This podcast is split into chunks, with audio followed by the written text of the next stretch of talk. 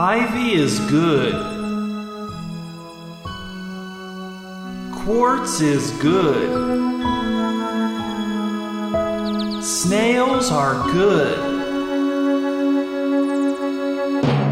Hyacinths are good. Fur is good. Glaciers are good. Salt water is good. Fresh water is good. Brackish water is good. So many stars. Hello, and welcome to the 33rd episode of Out of All Doors. I'm your host, Adam Drent, and Out of All Doors is a podcast about the place that's on the right side of the ages old indoors outdoors divide, the outdoors. Now, usually our segments are a certain length, but this month I had an idea. What if most of the regular segments were shorter than usual? And what if there were some new segments, but they were also shorter than the average segment? So this episode is an exploration of that idea, with a few unfortunate exceptions. But you'll know who to blame for those unfortunate exceptions, I'm confident in that. Anyway, so under normal circumstances, this introduction would just be getting going. But this month, the introduction is almost over. Crazy, right? You're probably looking at your watch, like, did I fall asleep during the middle of this introduction and now I'm waking up right at the end?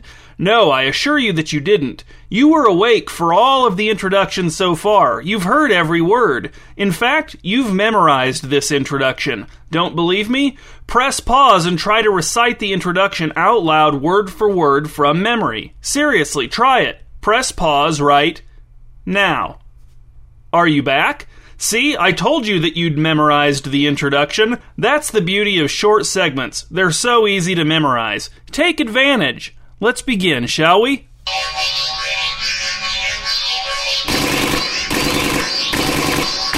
Regarding the dawn, regarding the dawn, regarding the dawn, regarding the dawn.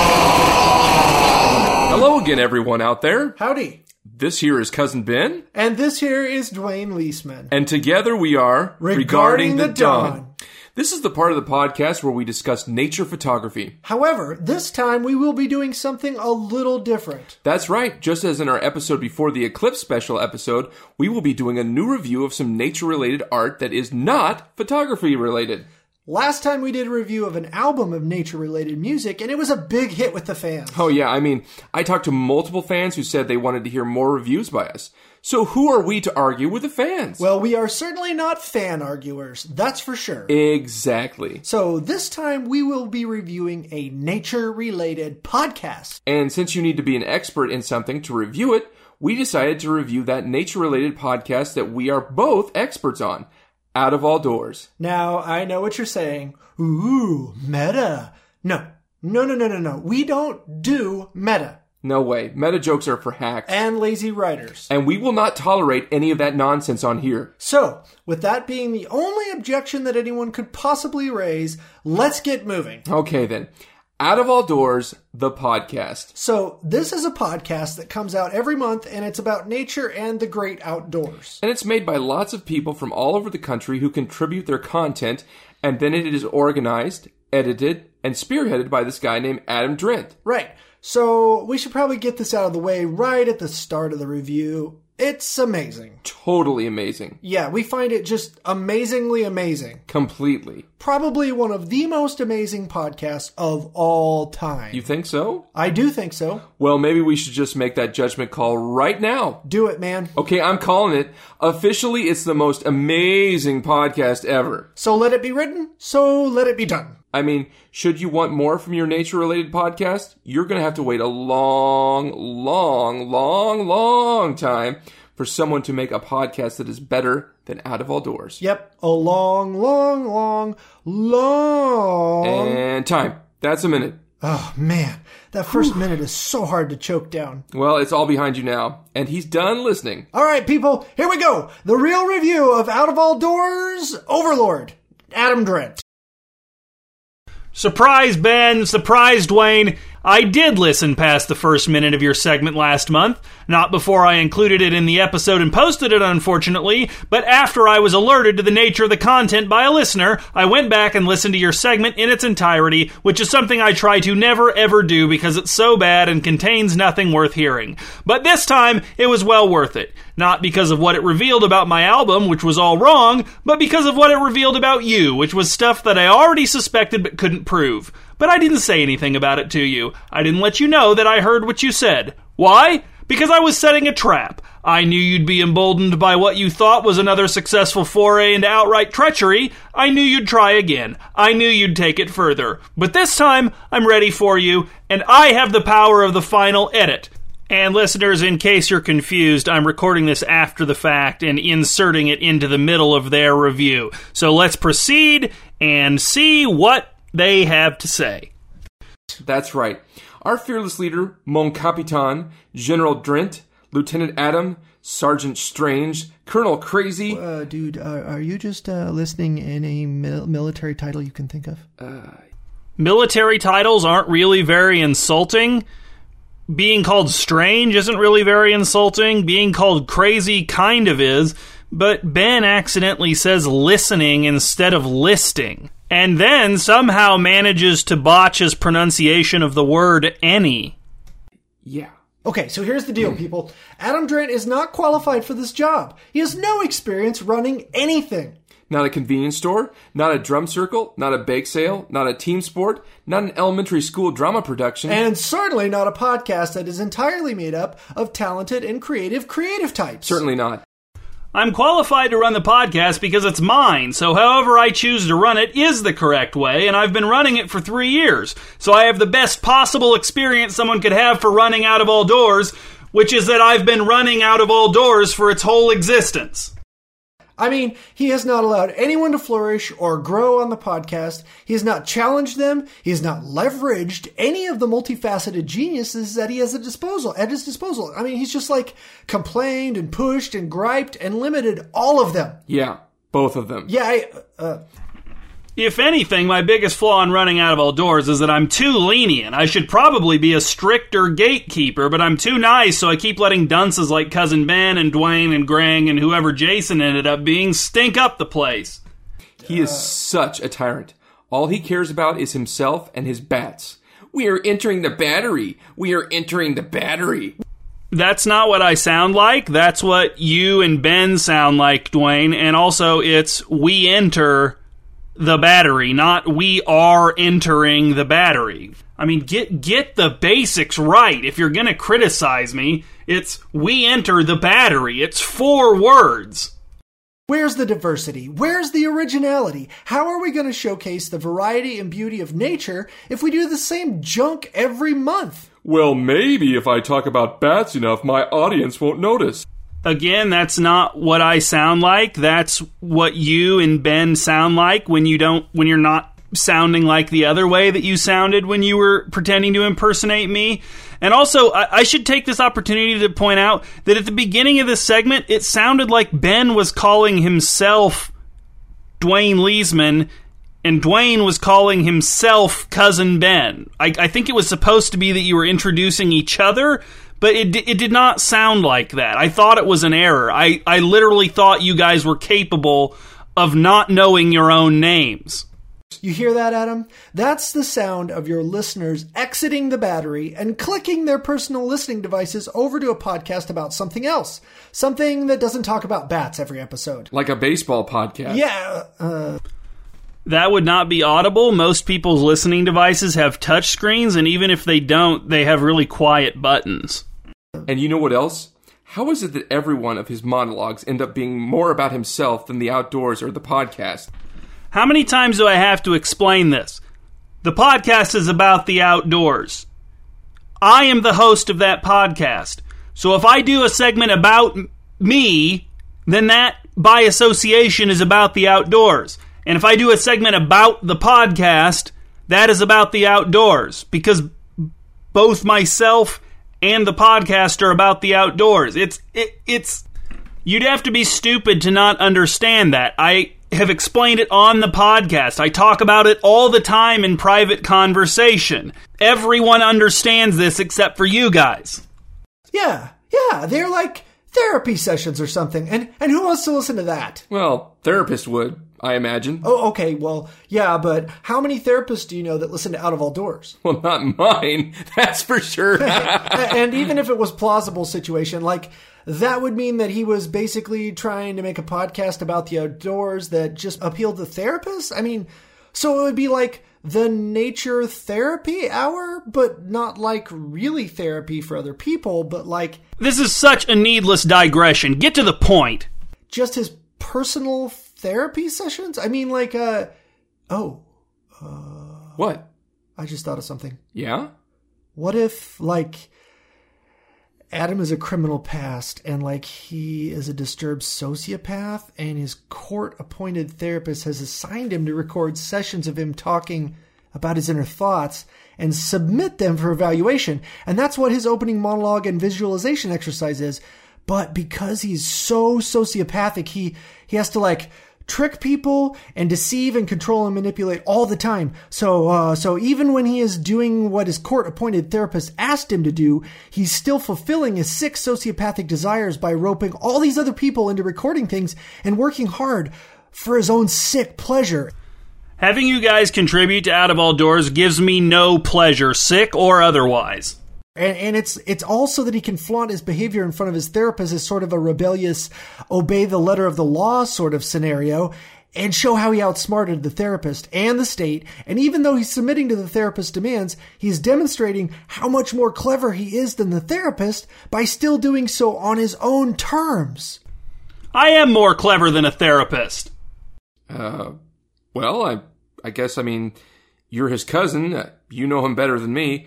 Does Adam have a criminal record? Oh, no, no, no, he's squeaky clean. He's never gotten into trouble with the cops. You think we are, like, in danger? Danger of being bored to death, maybe. If I thought this was a real possibility, you would see just how boring I can be. So he's not going to come here and, like, um, Pull a Jason? yeah. No, we're good. I am nothing like Jason, okay? And I, I don't even really think I sound like him that much. You guys should be more concerned about me showing up there and acting like Jason Voorhees. Okay. So, sociopathic tendencies aside, he's probably just some guy with a podcast who is on a power trip, and he just gets a kick out of shooting people down and their ideas for no reason. You know what I get even more of a kick out of than shooting down people and their ideas for no reason? Shooting down people and their ideas because the people are terrible and their ideas are terrible. I mean, he clearly just loves to crush people and feel superior to anyone he can. Look, Dwayne, Ben, it's not that I love to feel superior to you guys. It's that I would despise myself if I couldn't feel superior to you guys. And that sort of behavior has no place on a podcast like this. I mean, really. Right. Personal egos and hang-ups and attempts to falsely demonstrate superiority by demeaning other people and their art is not a good way to inspire people to help you towards working towards your cause or your goal. Um, Look, people, bottom line is this. Do not hire Adam to run your podcast. wait. Someone hired him to run out of all doors? Uh, well, no, but but I he's mean- offering his service as a podcast host? No, I mean, uh, just it, it- So, how would somebody hire him to. Uh, Dwayne, Dwayne, that's not the point. Oh. The point is he's terrible at this, and he shouldn't be allowed to be in charge of the podcast. oh, right. Yes, yes, totally. Wrong, no, stupid. So to wrap it up for this month, guys, Adam Drant gets a big thumbs down from us, and we, Stupid, bad, no, this is dumb. we think, as nature podcast hosts go, he's the worst. Absolutely the worst. Everything you're saying is stupid. Everything you're saying is wrong. You guys are terrible. You suck. So out of all doors rules, and so does this segment regarding the dawn. No, it doesn't. It sucks. But just Not the host. right. And that's all we have for you this month, folks. See you next time. Bye. Well, cousin Ben and Dwayne, you've revealed yourselves to be total traitors. You've embarrassed yourselves in front of all the listeners, and you were completely outsmarted by me, and everyone got to hear it. So you've been completely owned, and probably the only option left to you is to just admit that you've been beaten and give up because. You all suck. All three of you. I have owned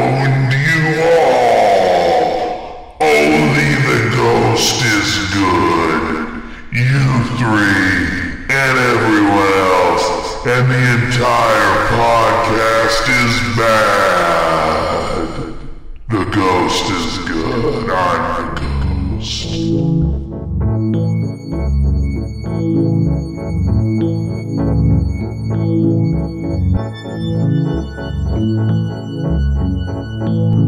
The Aye-Aye the fact that the bat is my favorite animal is well established, but did you know that I also love the animal known as the Eye Not as much as I love bats, of course, but it's probably worth noting that the Eye's face is similar to the faces of some kinds of bats. It is also nocturnal. And get this, it uses echolocation to find larvae. It taps on trees with its unnerving middle finger and listens to the sounds it makes to find little pockets of hollow wood with grubs in them. The eye also has a hyphen in its name, which I like.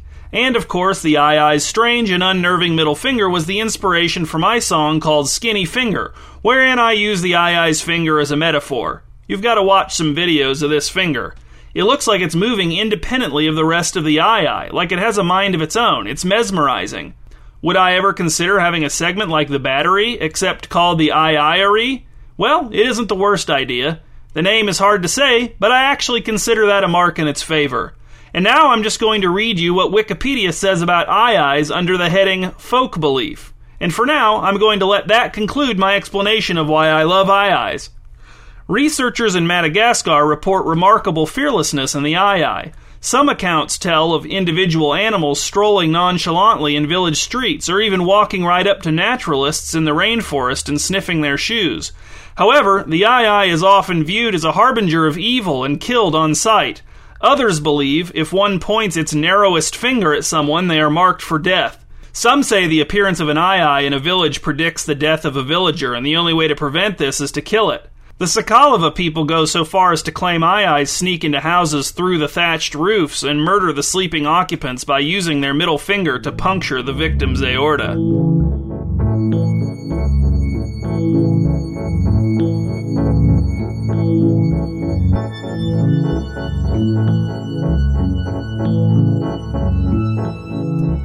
What you can do for endangered species. If they're thirsty, give them a drink.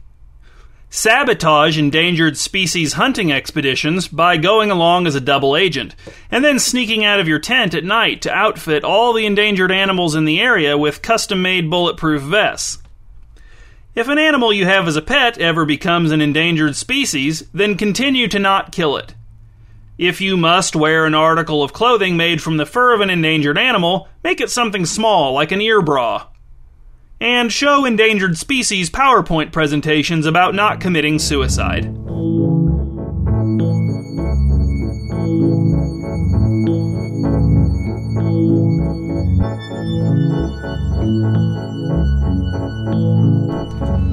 A joke without Cousin Brent. There are two men. Together they are hiking in the woods.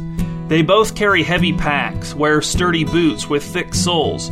They do not speak to each other as they walk. They resent each other. Why? Neither of them would be able to articulate their reasons for resenting the other. Theirs is a mutual resentment that has gathered together and grown over the decades in which they have been friends. Much of the time, they can ignore its presence and enjoy each other's company. But today, alone in the woods but for each other, they cannot ignore the presence of the resentment. It weighs down on them like a substantial cloud. They move as if through an invisible yet tangible fog of resentment. If one of them were to speak, whatever he said would be tinged with spite. The other man would hear it and would snap back at him. An argument would ensue, bitter and sad. Both men know this instinctively. They are waiting for the resentment to burrow back beneath the surface, not for it to dissipate, they know that will never happen. For the resentment to truly dissipate, to cease to exist, they would both need to take steps that they know neither of them will ever take. They prefer to live with the resentment, to wait it out when it bares its teeth at them, and then when it grows bored of attempting to provoke a fight and goes back to sleep, the men, the friends, can speak to each other again about sports, their families, movies, distances to their next camping spot, whatever they want. A few topics of conversation would, of course, re rouse the resentment instantly, but the men are well aware of what not to talk about. They won't stumble into those topics, not even if they drink alcohol. They round a corner and find themselves face to face with an enormous bear, too skinny for a bear at this time of year.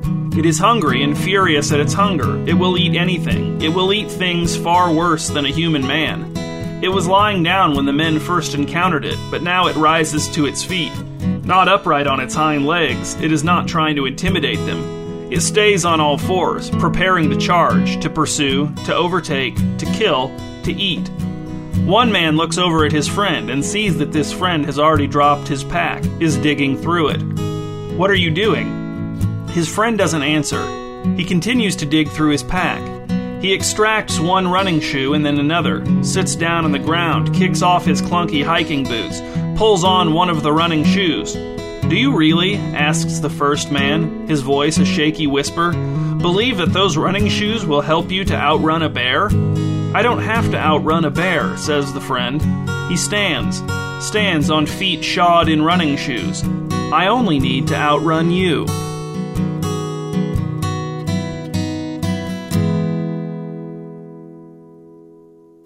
Underappreciated nature. Well, this segment has been through the ringer. I know it isn't salvageable, I know that. Even if I were to finally deliver on the immense promise of the premise, the whole thing has been so tarnished that it would be impossible for you listeners to hear it without thinking about all the baggage attached to it. You'd hear that baggage. The baggage would drown out the brilliance. This concept is permanently polluted. I know, I know, I know. It's dead. But even so, I'm going to do it again, one last time. Do I think it will go any better this time? No, not really. So why am I doing it? I don't know. Closure, I guess. Anyway, this month the underappreciated thing from nature is a possum. As always, I will be playing the role of both the possum and the interviewer. The voices of both characters will be pitched down for reasons that I readily admit I cannot explain. So, Possum, thanks for coming to talk to us this month. I said thanks for coming to talk to us this month. Are you asleep? Or are you pretending to be dead? Hello? Do you think this kind of behavior might be one of the reasons that you're underappreciated? Whoa, wait, is that fake blood coming out of your mouth? Is that part of playing dead? Do possums really use fake blood to enhance the realism of their portrayals of death? Or is that specific to you? Or is that real blood? Did you bite your own tongue to achieve this effect? Hello? Hello? Hello?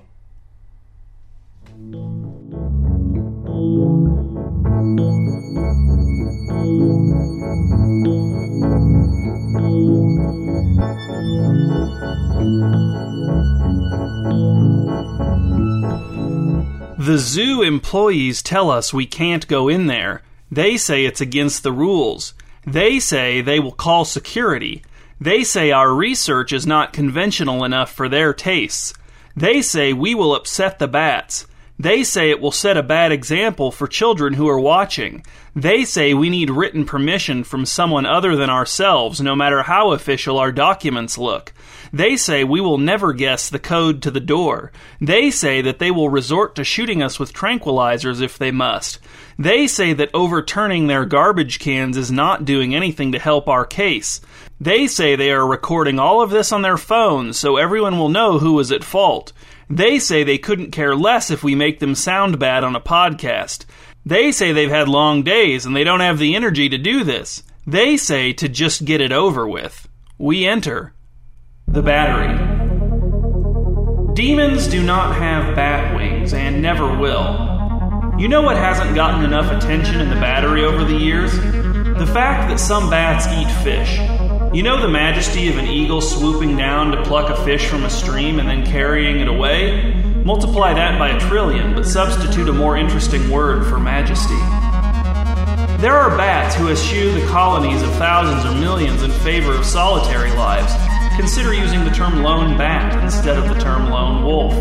People will be less likely to know what you mean, but communication is not always the point of language.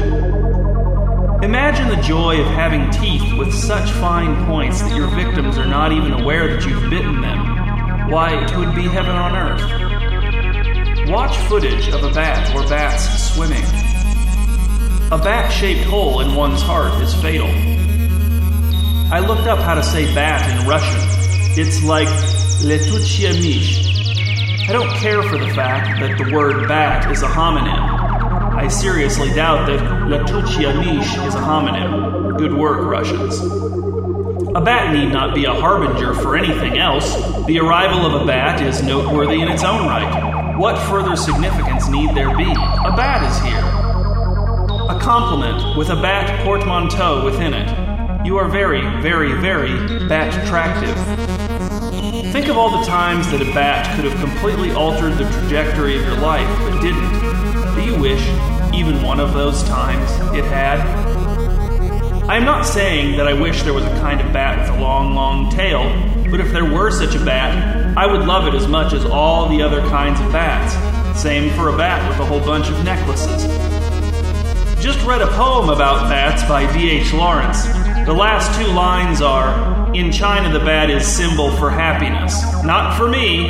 Grow up, D.H. And oh, by the way, I read Sons and Lovers when I was 18, and I remember nothing about it. A bat in the bush is worth more birds than you could hold with both hands, and I like birds. It was never our intention to spend all night in here. That's why it was so stupid that they were making such a big deal about not letting us in. Look, we're already done. Nothing bad happened. In and out, just like we promised. If they had just let us enter when we first asked, instead of making such a big stink about it, they could have saved us all a lot of grief. We leave the battery.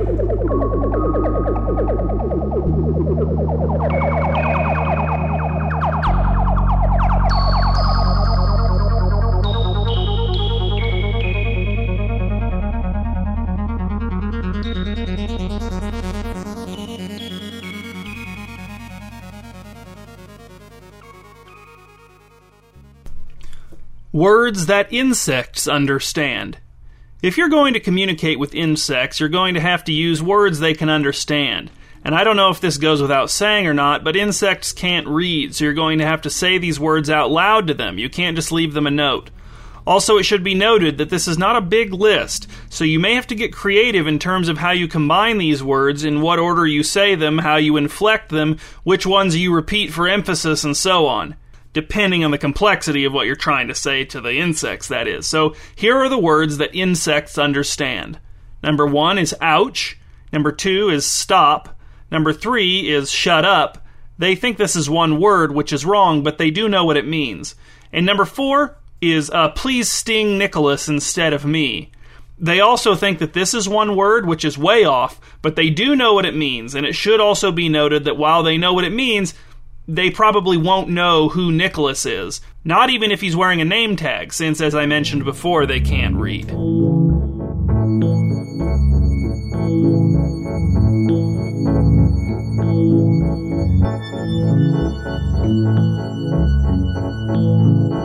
The three tallest trees I can imagine in descending order. The first one is infinitely tall, of course. A lot of people have trouble imagining anything is infinite, and I'll be honest, I do too, but for me, there's one major exception, and that's this infinitely tall tree, which I have no trouble imagining at all.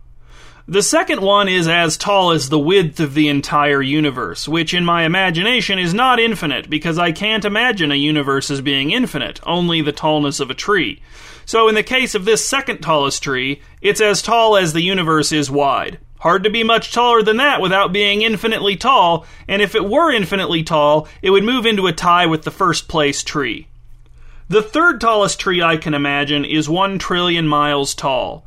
I almost said one trillion feet tall, but then I thought, come on, Adam, you can imagine a tree taller than that for the third tallest tree you can imagine, so I changed feet to miles. As a bonus, I will tell you the shortest tree I can imagine. It's four feet tall. When I try to imagine a tree shorter than four feet, it just turns into grass in my head.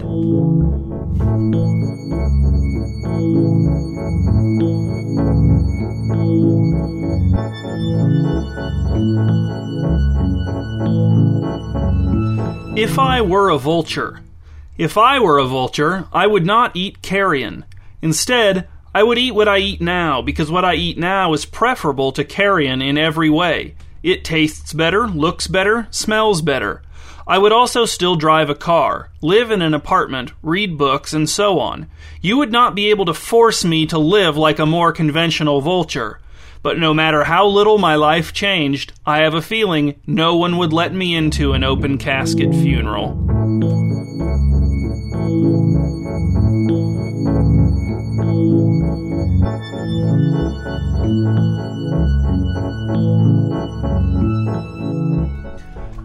This month, Gentleman's Mills is getting into the short segment excitement by presenting a selection of a few of their smallest goods and services. At Gentleman's Mills, we know that big things can only come in big packages, but small things can come in any packages of any size. And it should be noted that not all of these things are small, but they all relate to smallness in some way. Number one, leaf blower. While most things that claim to be leaf blowers are actually leaves blowers, this product from Gentleman's Mills is a true leaf blower. It's only big enough to blow one leaf at a time, but it can blow up to four consecutive leaves on a single charge. Number two, eyebrow rain slicker. This product will keep one of your eyebrows from getting wet in mild to moderately mild rain showers. The fact that your other eyebrow is soaked will make your slicker covered eyebrow seem all the drier.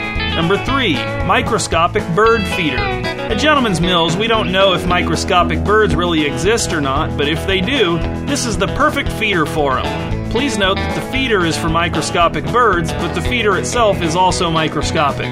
Number four, toothpick sized ski pole. Functions best as a less sharp toothpick. Number five, one third of a singing telegram. Smart customers know to put the most important information in the first one third of the telegram. Number six, driveway shortener. We'll decrease the distance between your garage and the road and we'll do it fast. Number seven, little game. Mount this frog head over your mantle and you'll still have plenty of unadorned wall to look at if you want to. Number eight, tantrum timer. Tired of your tantrums taking up too much of your morning? Start the timer as soon as you start your tantrum, and a minute later the buzzer goes off, letting you know that it's time to be content again. Number 9. Huge grain of salt. It's still very small. And number 10. The house you grew up in. It's a lot smaller than you remember.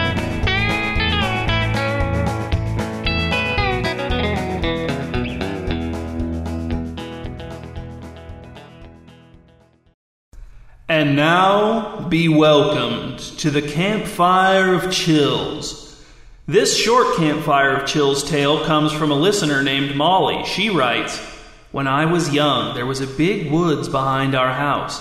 One late summer night when I was 12, I was camping out in that woods by myself. The night was warm and the bugs weren't bad, so I had opted not to use a tent, instead, just laying my sleeping bag down in a clearing so I could look up at the stars until I fell asleep. It was getting pretty late, and I had been lying there a while, just thinking and enjoying the peacefulness when I heard voices. I couldn't tell which direction they were coming from, so I sat up, looking into the forest around me for a light, maybe, or any sign of movement. I didn't see anything. I lay back down and listened harder.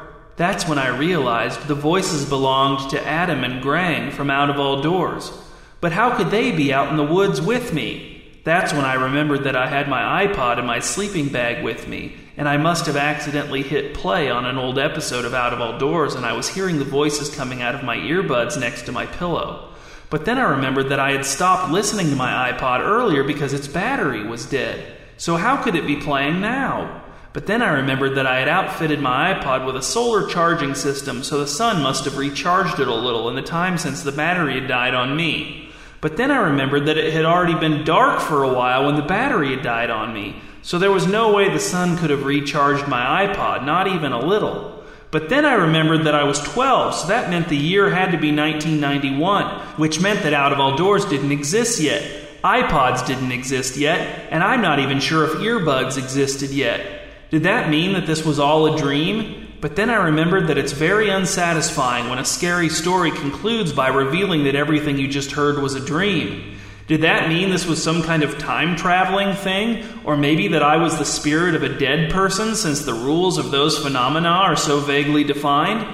But then I remembered Occam's razor, by which I mean that I remembered that the simplest explanation is usually the true one. So, did that mean that this actually happened recently and I had just been mistaken about the iPod's battery dying and that I had temporarily forgotten my own age?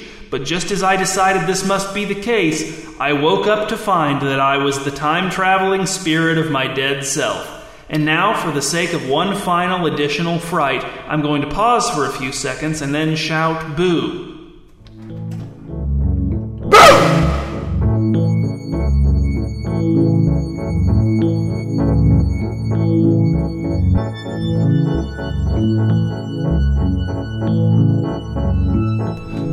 Whittling ideas.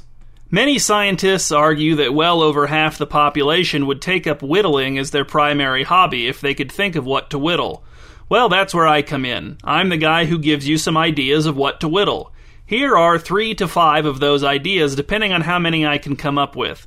Of course, now the cat's out of the bag, and you know that I wrote this little intro before actually coming up with the ideas. But I'm confident I can do it. At least three. Less than three would be pathetic. So here we go. Idea number one just whittle the number one into a block of wood. Idea number two whittle the number two into a block of wood. Idea number three whittle the number three into a block of wood. Idea number four whittle the number one into a block of wood except make it upside down. And idea number five whittle a block of wood so that it looks like someone tried to take a big bite out of it, broke a tooth, and gave up.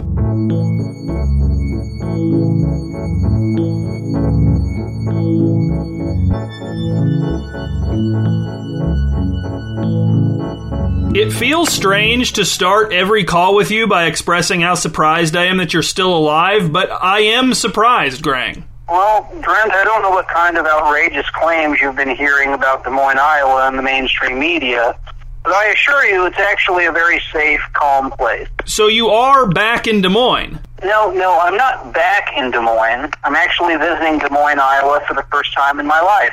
So you're in Des Moines, Iowa, and you're seeing that it looks exactly the same as the the place where you were for months, and you're continuing to insist that they're two different Des Moines. Well, I address that, Trent. Des Moines, Mexico, and Des Moines, Iowa are twin sister cities, so it makes sense that they would look alike. In fact, I've now determined that they are identical twin sister cities. Even many of their residents look the same. But that works out well for me because I've been able to use my knowledge of Des Moines, Mexico to find my way around this Des Moines ease. And Dren, I have to say that even though the two Des Moines are so similar, there's there's just something about being back on American soil.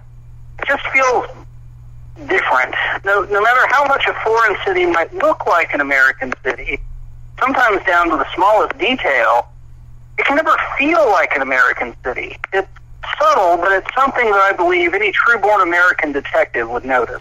Are you trolling me, Grang? Is that what this is? No, of course not. I'm just sharing my observations with you and the listeners. So you haven't noticed members of the cartel you double crossed through incompetence following you around?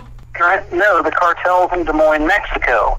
Their reach doesn't extend to Des Moines, Iowa. I'm in the middle of the country. How would they ever find me here? All right, what, whatever. I'm just glad that we can finally agree on which country you're in now. A- And tell me again, why are you in Des Moines, Iowa? Because the Crow Chief gave the caribou who lives here the login information for the old Out of All Doors blog. So I came here to try to get it from him.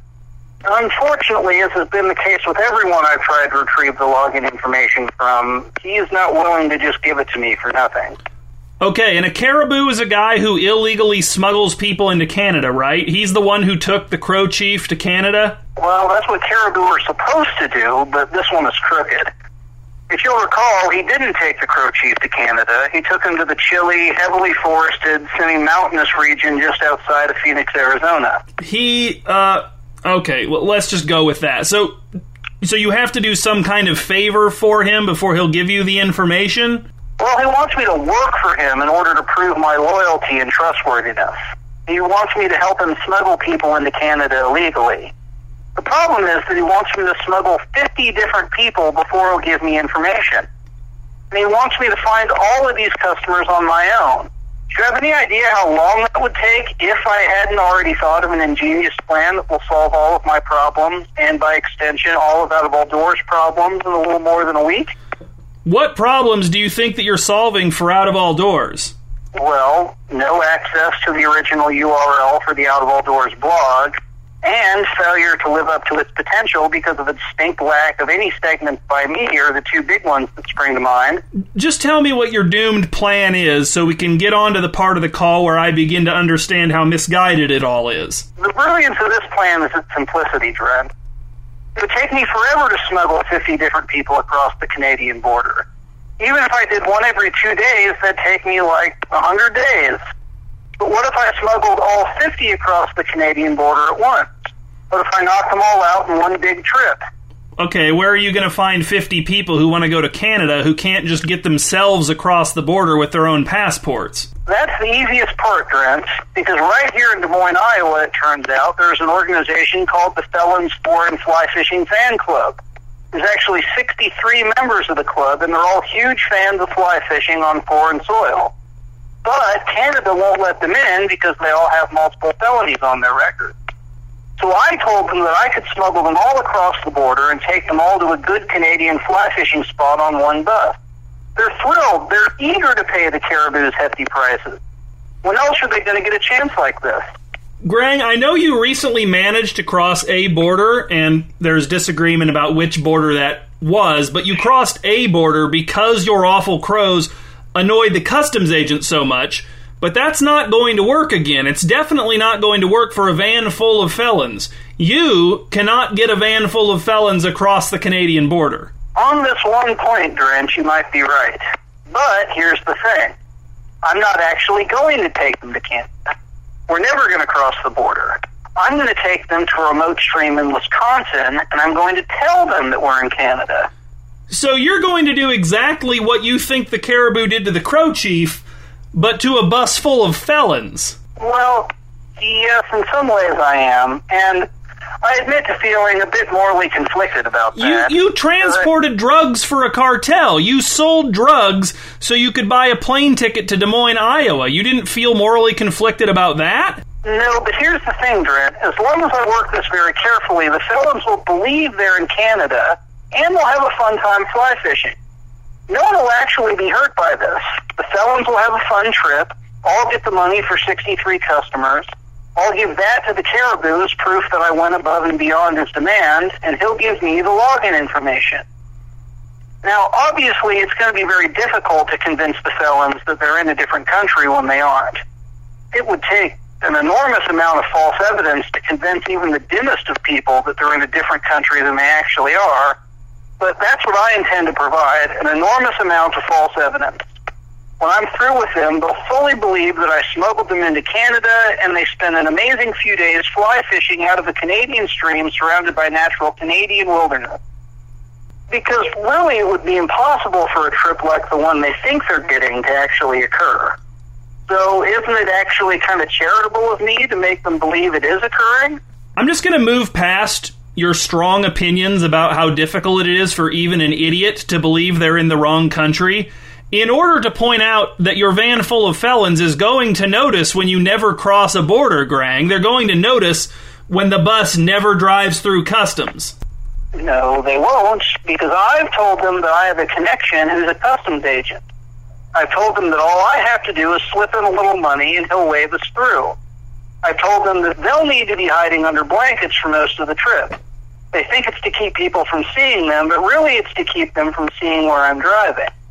When we're getting close to our campsite, I'll stop the bus, insert my French audiobook CD of Sartre's L'Etre et le Néant into the stereo, and then pretend to have a conversation in French with a customs agent who isn't really there, pausing and unpausing the CD in order to service his voice. I myself will be speaking very convincing fake French. Then we'll drive on, and I won't tell them to come out from under the blankets until we're safely in the woods where they won't see anything too Wisconsin-y to tip them off. All right, so what if one of them understands French and realizes you're faking? Grant, please, they're felons. They don't know French.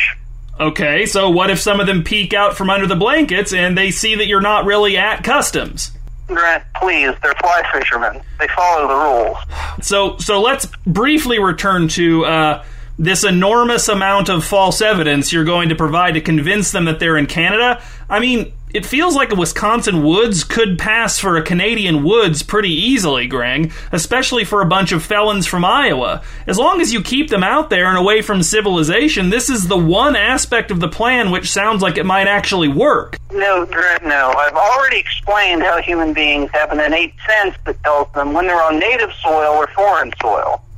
I'm going to need to provide a mountain of contrary evidence to convince my felons to ignore that inner sense that will be telling them they're still on native soil.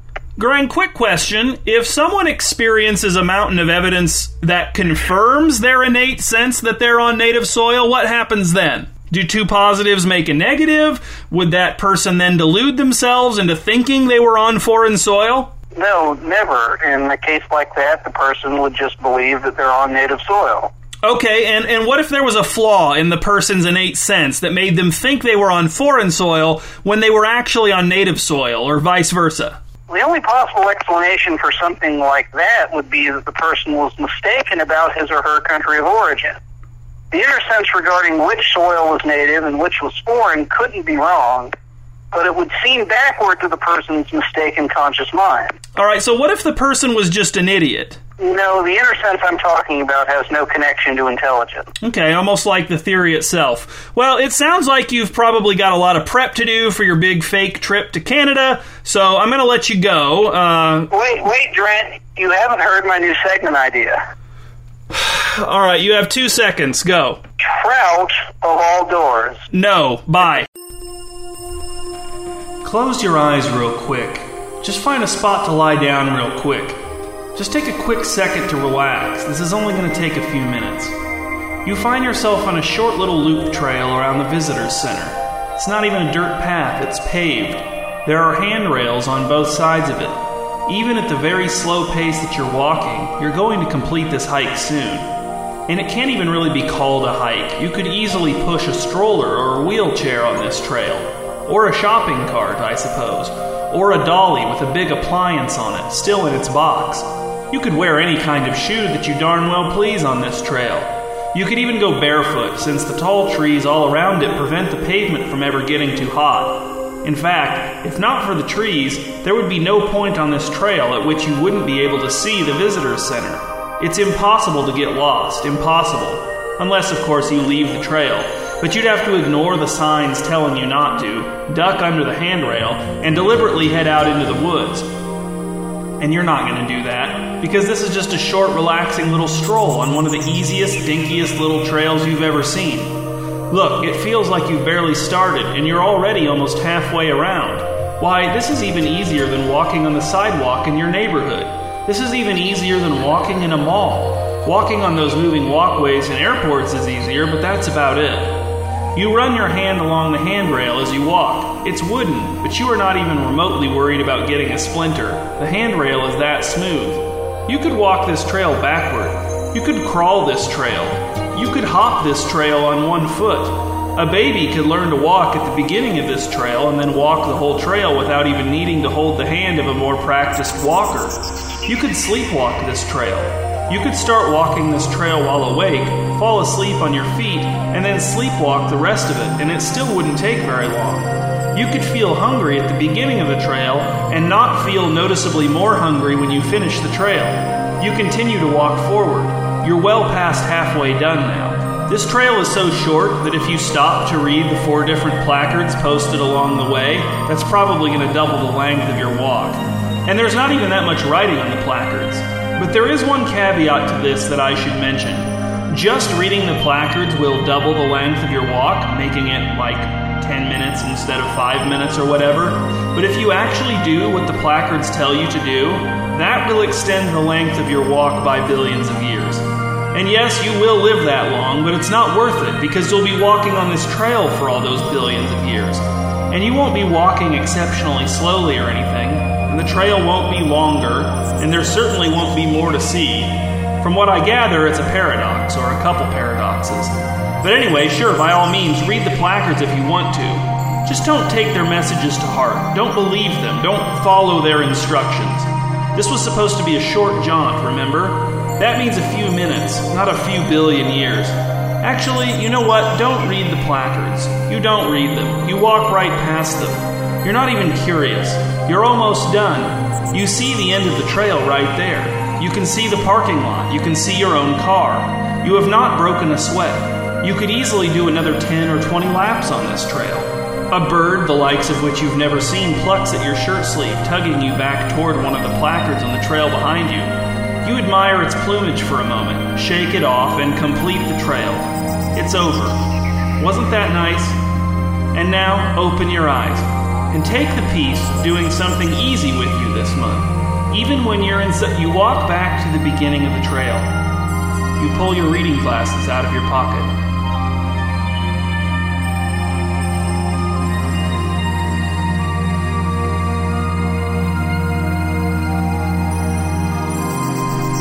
Thank you for listening to the 33rd episode of Out of All Doors. Here are this month's writing and performance credits Ben Bird, Chris Nichols, and Grang. The music credits are as follows Casey By, J.J. Evans, Chris Nichols, and Aaron Eichenberry set up the technical stuff for me.